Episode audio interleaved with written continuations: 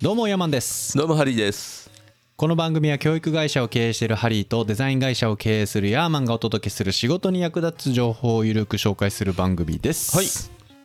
あそうだあのーちょっと今回番組始める前にちょっと訂正しなきゃいけないことを見つけましてはい前回イスラエルとハマスのことについて話したんですけどもはいそこの13分前後に西暦はイエス・キリストが死んだ年からカウントされてるって僕言っちゃってるんですけど、あーそれねこれ間違いですすいません正確正にしくははうん生まれた年からであす生まれた年、えうえ、んだから生きてたら今2023年3歳だよねイエス・キリストはああとそいういううここととでですねそうこれね僕自分で聞き返しててあれってなって自分でうんこれ間違ってるぞってなってほうほなんか自信満々で間違っちゃってま した。申し訳ございません。まあのあ間りま違っすよてね記憶してると、ええたまにあります、僕、こういううの。間違って言ってしまうこともありますのでねええなんかね、し調べると正確には、イエス・キリストの誕生は紀元前4年ぐらいと推定されているようです。へ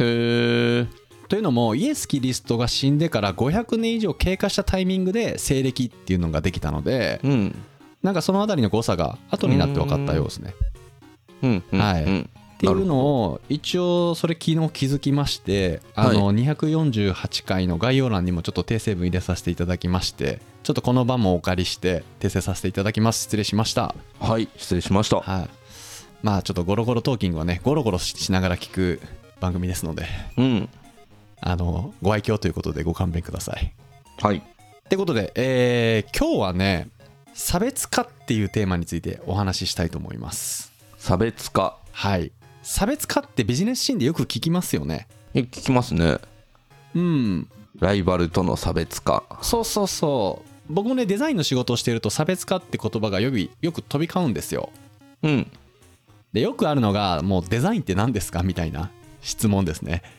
ほうほうほううん昔はこの質問に対して結構自信持って答えられなかったんですけど、うんもう今はデザインって差別化ですって答えてますほうほううんその心は その心を今日はあなるほどね話していこうかなと思います。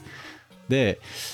まあ、よく言う聞かれるのもこれもよく聞かれるんですけどブランディングすることで得られる効力って何ですかとかって いういう質問もあるんですよ。そんな抽象的なこと聞かれるんすか聞かれますよ結構。はであそこでも僕は差別化って答えてます。 差別化もう便利ですね便利便利。もうねこの僕の場合ねもうこのサラリーマン辞めて独立してから10年経つんですよ。うんこの差別化っていうテーマにもうデザイナーとしてずっと向き合ってきたわけですよ。そうなんすかええ向き合ってきました、で、まあ、こう見えて独立して10年経ちまして結構大きな仕事とか、まあ、いろんな事業のブランディングもしてきた経験あるんで、うんまあ、今日こう私デザイナーヤーマンがか考える差別化についてお話ししていきますおつまりデザインについてっていうことですねいやあんまりデザインの話じゃないですねあそうなんすかうんまあこの「ゴロゴロトーキング」では基本的にはそのビジネス本とか英語を紹介する番組であまり自分のビジネスのノウハウについて語らないんですけどはいまあ今回は珍しく自分が起業家として10年間こう蓄積してきたノウハウを公開しおます。おいいですね、はいなのでもしこれ聞いてくださっているユーザーさんで特に、まあ、例えば飲食店とか美容院とかサロンとかそういった店舗やられてる方とか、まあ、もちろん個人事業主とか会社の経営者さんにとってもこう役に立つようなうん会にしていきたいと思います。しましょ A ってことでまずハリーさんうはビジいネスシーンで差別化って聞くとなんて答えます差別化って聞くとなんて答えます、うんまあうん他のうん人がやっていることとは違うことをしようみたいな雰囲気じゃないですかそうですよね差別化の言葉としての意味はそうなんですようんただここで言うそのビジネスシーンにおいて差別化ってそれだけでは不十分なんですよおやうん人と違うことするこれを例に出していくと例えば自分が何かお店をやっているとしてうん A っていうメニューがあるんだけどはい、 B というメニューはまだどこもやっていないとはいはいはいじゃあライバル店と差をつけるために B というメニューを始めると差別化になるんじゃないかうんっていうことを思いつきで始めるんですよね。うんで、まあ、例えばですけど B という商品がうまいこと言ってヒットして売り上げを伸ばすことができたはい。ここでおおこれは差別化に成功したって思いますよねうん。でも実はねこれ大きな誤解があるんですよお誤解。これね差別化になってないんですよ差別化になってないんですかうんこのお店この後どうなると思いますえその主力商品となった新しい B の商品で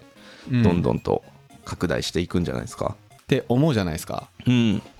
これね世の中そんなに甘くなくってですねうんこの B っていう商品がライバルに真似されるんですよああそらそうですねうん、でこのライバルがその B っていう商品をそのお店より安く売り打ち出してくるんですよねはいはいはいでするとどうなるかっていうとこのままだとせっかく B っていう商品で新規顧客開拓したのにお客さん全部持ってかれるっつって、うん焦って自分の B っていう商品も値段下げるんですようーんはいはいもうそうするとどうなるかってもう目に見えてるんですけど価格競争になるんですよねうんそうなんでそんな簡単にできる差別化って簡単に真似されてしまうんですよそれはありますねうん、つまりこれって差別化になってなくって、はい簡単にできるものを周りがやってないってことは、うんそもそも効果がないからやってないもしくはもうすでに誰かがやったけど効果が出なかったからやっていないっていう可能性もあるんですよえ同じじゃないですか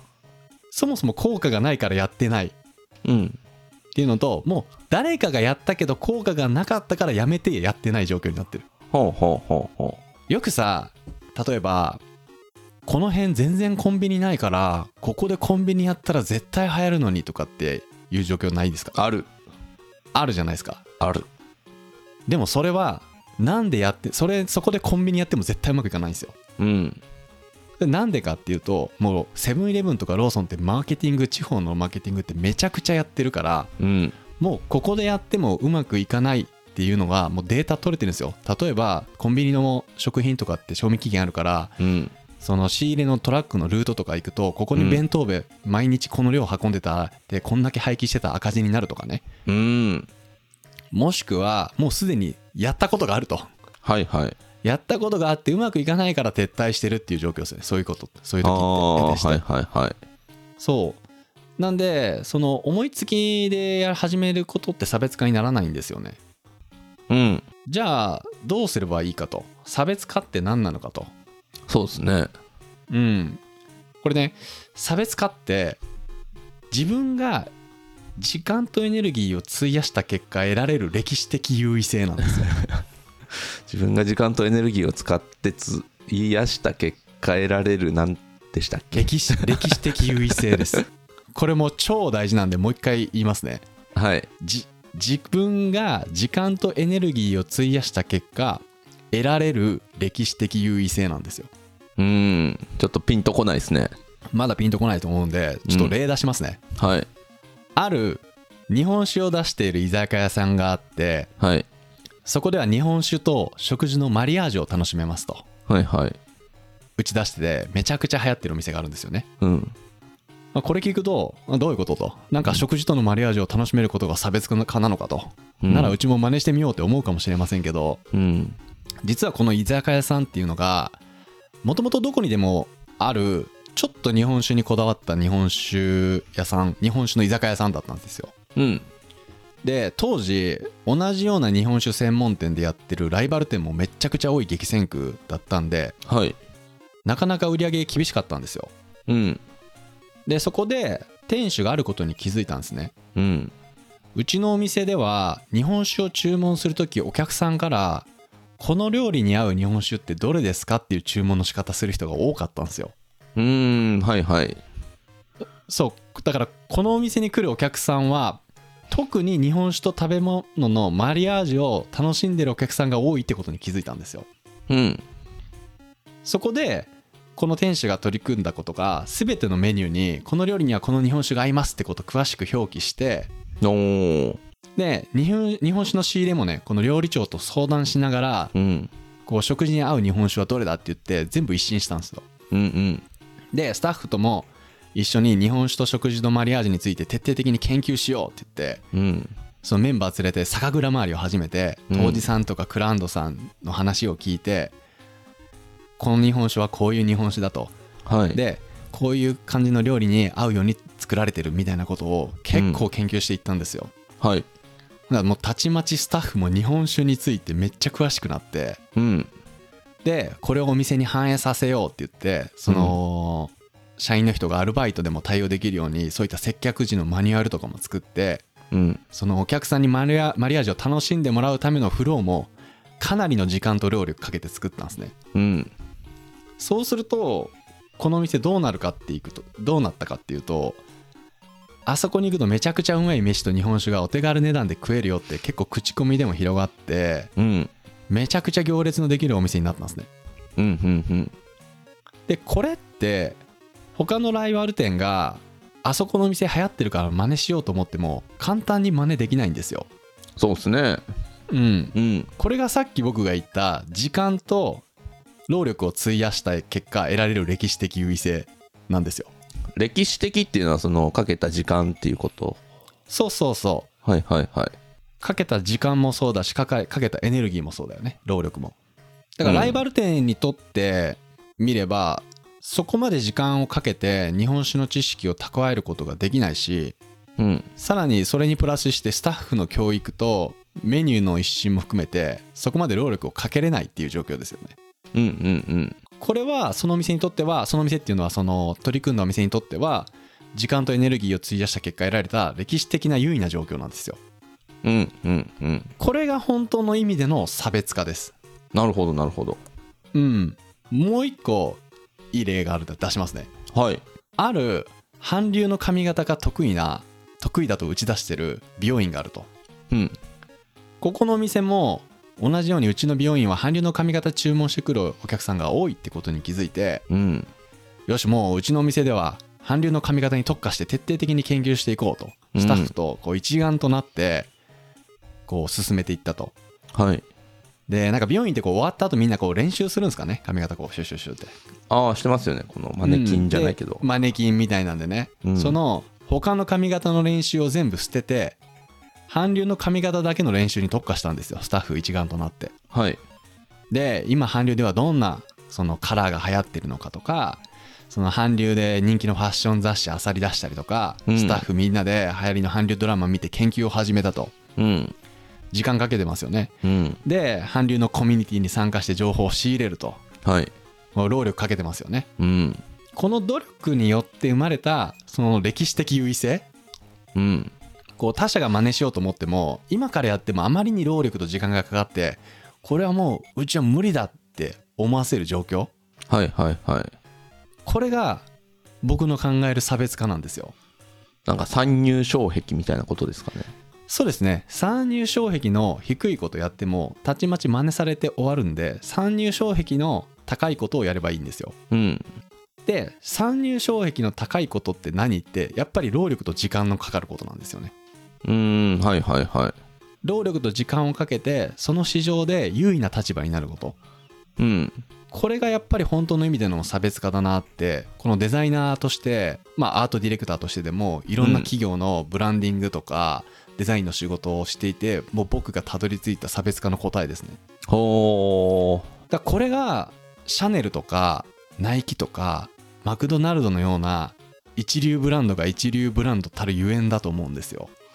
ーはいはいはいやっぱそこに膨大な時間と労力が費やされてもう歴史的に優位性がある状態を築いてるんですああいう一流ブランドってうんだから例えば僕とハリーさんがねうんもう今から僕らがもう超絶研究してもう世界一うまいハンバーガー作れたとするじゃないですかはいはいでもマクドナルドには勝てないんですよそらそうですねうんもうそれは1950年にねアメリカのイリノイ州でさ創業してもう約70年弱ですようん時間と労力かけてきて築き上げられてきた優位的優位性がマクドナルドにはあるんですようん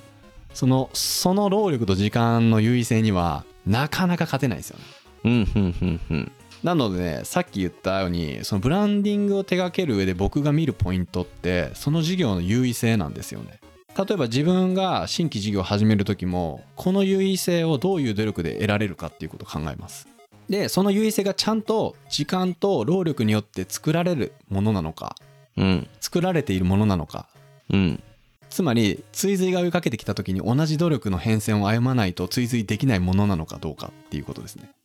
はあはいはいはいここが非常に重要なポイントなんですよ、なるほどなるほどまあ、さっきの繰り返しにもなるんですけどこういった優位性を持った企業からデザインの仕事もらった時って大体ブランディングうまくいきますでなぜならうん伝えたいことが明確だしうんすでにその事業の内容に特徴があって追随されにくい優位性があってもうすでに尖ってるんですよねそれで尖ってるうんうん真似できないんですようんだからそういうところのそういうところにそのデザインの力使って広告宣伝とかやると飛躍しますなるほど想像以上に反響きますはこれねあの今回話した差別化これいい言葉があってこれ差異化って言うんですよあ最下差異化どんな感じですか差別化の差別化のあー別っていう漢字が異なるっていうはいはい最漢字なんですよありますね差う異ん差異化これねあの Google とかで検索したら出てくると思うんですけどうんこの差異化ってこの比較して優越をつけるんじゃなくてその別軸の強みを作るっていうことなんですけどはいここで今回僕が言った差別化ももうそんな感じですねなんか差異化ってもう差別化の上位互換のような上位互換のような感じで使われるんですけどうんさっきのマクドナルドじゃないけどそのライバルと同じ土俵の物差しで比べられるんじゃなくてもううんこれはもはや別のものと認識してもらうことが大重要なんですよ差別化する上でなんか最近だとあのビーガンミートみたいなやつを使ってこっちメインにするとかまあまあそうですよね簡単にだからそこにちゃんと時間と労力がかかっててうんさっき言ったそのハリーさんが言う言うあサニーさんがハリーさんが表現したように言うと参入障壁の高いはいフローにするとこれがめちゃくちゃ重要だと思いますねでもそれあれですよね逆に言うと一歩そのうんどこの際を、じそのどの際の軸でいくかを見誤るとそのさっきの誰かがやったけど全然売れなくて、誰もやらなくなったものになってしまう可能性もあるっていうことですもんね。そうなんですよだそこがそこを決断できるのが経営者ですねうんうんうんなんでさっき出した2つの例でいくとやっぱり僕のおすすめは自分の需要の中から引っ張り出すっていうのが大事だと思うーんう例えば1軒目に言った日本酒の居酒屋だとうちのお店ではこの料理に合う日本酒は何ですかっていう注文の仕方をする人が多いっていうことを発見してそこを掘っていったんですよねうん2軒目の美容院でもうちのお店では韓流の髪型を注文する人が多いと、うんそこを掘っていったんですよねうんその思いつきでなんかこれいけるような気がするみたいなことで思いつきでやると大体び大体失敗するんじゃないかなうーんそんな気はしますね。うんやっぱり目の前にある自分の事業のその需要を掘っていくうんそこを特化させて差別化するっていう方の方が僕はいいと思ってますねそれはもうおっしゃる通りですね。例えば自分がデザイナーでうんどんな仕事が多いとうんその100%の仕事のうち70%はロゴマークの仕事だとうんそういった場合はロゴマークに特化していった方がいいよねうんうんうんうんでロゴマークでもどんなロゴマーク飲食店ばっかりなのかとか、うんうん、そういうふうに差別化していくと本当の意味での差別化になると思いますだからそうなると本当にそのどの軸を自分の軸にするかっていうところが非常に重要かなっていう、え非常に重要ですっていうかそこで勝敗が分かれるよねそうそこねだからまあ自分でやっててもねすごい思うんですけど、なんか、うん例えば新しいことやろうっていう時に本当に思いつきでやることってまああんまないと思うんですよ。うんうんうんいけそうと思ってやるけど、それがうまくいくこともあればうまくいかないこともあってうんその時にすごい思うのがこれは本当にそもそもうん需要がないのか、あるいはこの見せ方が下手なだけで。うんうまくいってないのかっていう線引きがねすごいあ難あしいですなるほどねはいはいはい見せ方ね見せ方もすごい重要ですからねアイディアね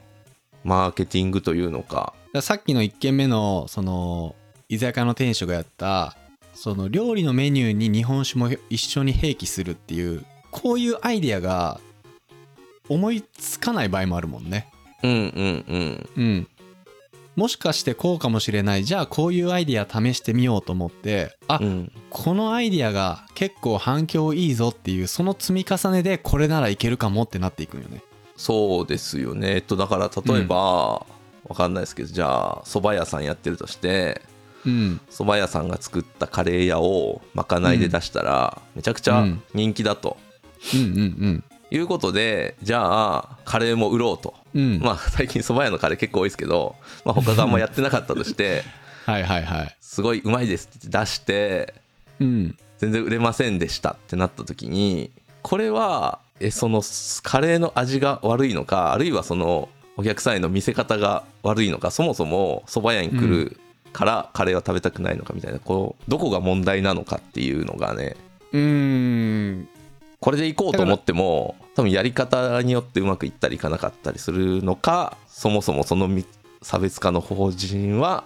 よくなかったのか間違っていたのかとそうねそこの判断は一番難しいと思ううんその蕎麦屋さんがカレーやって反響が良かったとじゃあカレーにもっと力入れていこうって言ってあるタイミングで全然反響が落ちちゃったとかそういうことは全然起こりえるよねうんねでねはいあのデザイナーあるあるなんですけど結構デザイナーって魔法使いって思われること多いんですよいまだにそんなこと言ってるんですかありますよもうちょっとヤーマンのデザインの力でペペペっていい感じにしてみたいな はいはいうん、そうしたら売り上げ伸びるでしょみたいなまあできることやりますけどみたいなねうん決して僕は魔法使いじゃないんでというやうんっぱデザインする時もそのどこを打ち出せば一番反響あるかっていうのをそのデザイナー視点で考えるんですよねうんその優位性をどういうビジュアルでどういう伝え方すれば反響が出るかとかそのブランディングになるかと差別化になるかとかはいファンを集めれるかとかそういうことを考えながらやるわけなんですけどうん決してデザイナーは魔法使いではないんですよね。まあそれはそうですよねうん。やっぱり何も優位性がない店舗をデザインするってめちゃくちゃ難しいんですよ。うんやっぱ何かしら特徴があってその方針があって方向性があって向かっていく方向性がないとまっさらなキャンパスに好きな絵描いてって言われてるような感じよね。うんうんうんえ何書けばいいのって例えばその紙と鉛筆渡されて30代の女性が感動するような紫色の花の絵を美しく描いてくれって言われたら描けるよねうんうんうんとかなんかこういうことしたいんだけどっていうのをターゲット見つけるところから考え一緒に考えてくれって言って話し合いの中でそういう風な方向性を見つけることもできるよねうんだけどデザインの力でなんかええ感じにしてくれが一番難しいなんかハリーさんのお客さんでむちゃくちゃ差別化上手だなみたいなお客さんいますあーまあお客さんじゃなくてもうんここのブランドやっぱり違うよねみたいなえっとねこれまあ知り合いの人名前出してもいいのかな忍者フーズっていううんアクセラで同期だった人が最近頑張ってるんですけどへえ忍者フーズこんにゃくとかを使ったその低糖質お惣菜とかを作ってるうんうんうんダイエット中のどうしても食べたいにのために作りましたみたいなまあそんな人も使いますけど結構そのはいはい病気でその制限があるとかいう人がメインですかね、うんいうんうんや食べたんですけどめちゃくちゃうまいんですよ、へえめちゃくちゃうまくてでなんかあのまあちょっと高いんですけどうんあこれなら全然あのその辺の冷凍のハンバーグよりうまいなみたいななるほどねのがねネーミングめっちゃいいですね忍者ジャーキーとかあるやんあ忍者ジャーキーも美味しいですよへえ今度食べてみよそうだからやっぱこういうのってねあの健康にいいですよみたいなううんうんうんところを押しがちなんですけど、うんいやそれよりうまいとなるほどもうなんか写真とかもこのねしずる感があるようなはいはい油でジュワーみたいなね糖質ゼロ唐揚げとかねはあへえなるほど面白いですねまあでもなんかこれ食材見る限りなかなか追随されづらいなっていうふうに思いますよねそうですねどうなんでしょうねでもその辺僕はあんまこの業界詳しくないんで分かんないですけどうんうんそうなんですよやっぱりねあのー何度も言ってるように思いつきで始めることって全く差別化にならないんで簡単にできることってうん差別化って本当の意味でめっちゃ時間かかるんですよね、うんはいはめいっちゃ時間かかるしめっちゃエネルギーもかかりますねそうですよねうんでもその時間とエネルギーをかけたらかけた分だけ参入障壁上がるんでうん真似されにくいものとなります真似されにくいものねうんいや真似されにくいものって、うんやっぱり優位性があるってことなんですよそうで相す手ねよりも有利な立場に立てるってことなんでそうですねもう戦いですからね戦いですから結構なんかテック系のだとうんそういう話よく出て、まあ、有名なやつだとね、その今からやろうとしてることをその Google なりマイクロソフトなりがやってきたらどうするんだ問題みたいなねうんうんうんうんうんことあがあるっねたりして、スタートアップでもねそうですねだからテック系でよく言われるのは「モート」っていう言葉でうん言われてて、なんか4つあってテクノロジーブランドネットワーク効果うんあれあとなんだっけな忘れちゃった ちょっと調べてくださいなんかねそれで参入障壁を作るには、まあそれをやるのが効果的みたいなメソはいッドはいがあっはいてはだかいらその辺があるとやっぱり他の人が同じことをしてもうんすで、にそういうものでこの塀が築かれてるのでうんうんうん表面だけ真似してもなかなか難しいみたいなだからその LINE みたいなメッセンジャーサービスも別に誰でも作れるけど、うん今更乗り換えないよねっていうところが、はいはいはいはいはいあるよねはいそうだよねだからもう LINE に勝とうと思ったら大変だもんねもう勝てない感あるよね日本で LINE にね LINE に勝つとしたらまあ同じ軸では来ないでしょうねうーんなんかうん新しいそのコミュニケーションの仕方がテキストじゃないものに例えばなんか音声を送るみたいなムブームうがんうんうん来るとか、はいはいはいはいそういうのがないと覆せないんじゃないですかねいやだから僕あのデザインの仕事でこの世で一番難しいオーダーってマクドナルドのあの M のロゴマークのリブラディングじゃないかなって思うもんねうーんあれもうかそれすそれをする必要はもうむむしろないんだけどマーケティング的にもしそういうオーダーが来たら世界一難しいデザインの仕事なんじゃないかって思うよね確かにねうんあの黄金アーチってさすごい歴史的ないろんな背景があってうんあれに勝てるものってなかなか作れないと思うよねまああれ時見た間からかるねよねもううんおマクドってなるもんマねクドだ、やっぱりねこの時間っていうものを時間っていうものをこう労力を使ってうまく使っていくとそうですねで何もそのブランディングってデザインだけの力じゃなくって自分たちでできるんですよデザインしなくても別にそうですよねうんそうだからライバルと差をつけたいとかね商売繁盛させるために何か新しい戦略取りたいとかブランディングしたいって方はあの今日僕が話した最下っていうポイントに注力して考えてみてはいかがでしょうかと新しい軸をそうでしっかり時間と労力とエネルギー自分の目の前にある需要から惚れ惚れそうなものを見つけてうん時間とエネルギーを費やして追随を許さないような状況を作ると優位優位的なねうんそれが差別化であり僕が言う差別化の合意助感である上位互換である最下でございますうんたまたまに言い間違えるんで僕こういうふうに合意助感ですそう上位互換ですね逆になっちゃった はいってことで、えー今回の感想をメールまたは Apple Podcast のレビューでお待ちしています2人でコメント欄を全て読んでいますので今後の番組をより良くするためにあなたの感想をお待ちしています本日も最後まで聞いていただきありがとうございますそれではまた来週お会いしましょうさよなら兄弟番組のゴロゴロ企業ラジオではハリーが企業やスタートアップに役立つ情報をゆるーく紹介しています概要欄にリンクを貼っていますのでこちらもよろしくお願いします